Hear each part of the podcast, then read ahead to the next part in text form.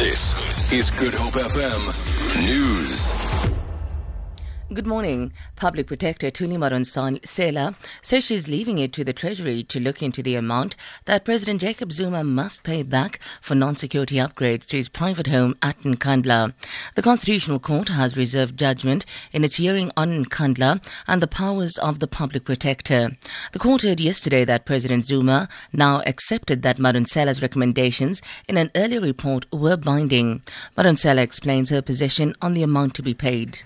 The reasonableness in my report is in respect of what needs to be paid. So I want to leave it to Treasury in terms of what would be the first amount that they work with. They've got to look at all of the items that have been found to be non security items in the findings, including the five that I mentioned in the remedial action. Which is the original sum they'll work with? I don't want to predetermine it, but they also have to look at the report of the SIU as part of the work that they need to incorporate. They also have to look at there was a, an, an apportionment statement that was made by the task team. So the report says that that should be part of the material they work with.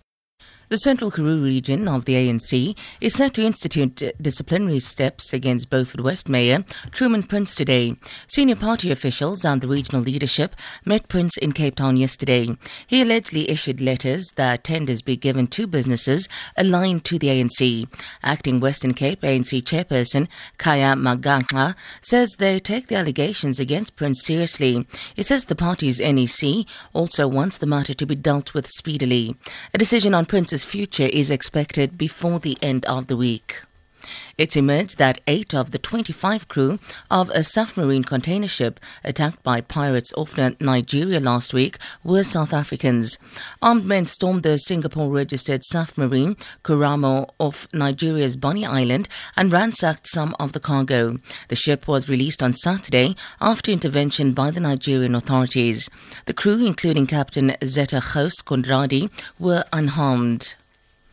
Preparations ahead of President Zuma's State of the Nation address tomorrow evening are well underway.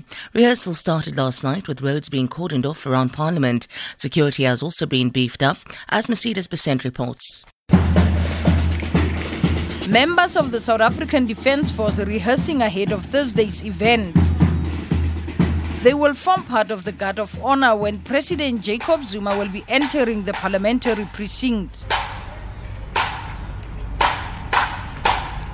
The full dress rehearsals will kick off this evening and it will be done in real time. Mercedes Besent, SABC News, Parliament. Billionaire Donald Trump has won the U.S. Republican presidential nominating contest for the state of New Hampshire, while Senator Bernie Sanders has won the Democratic primary. Trump's win strengthens his front-runner status in the Republican race for the November 8th election. Sanders easily defeated his Democratic rival, former Secretary of State Hillary Clinton, in New Hampshire, but her campaign says the party's nomination will be decided in the next few state primaries in March. For Good Hope FM News, I'm Sandra Rosenberg.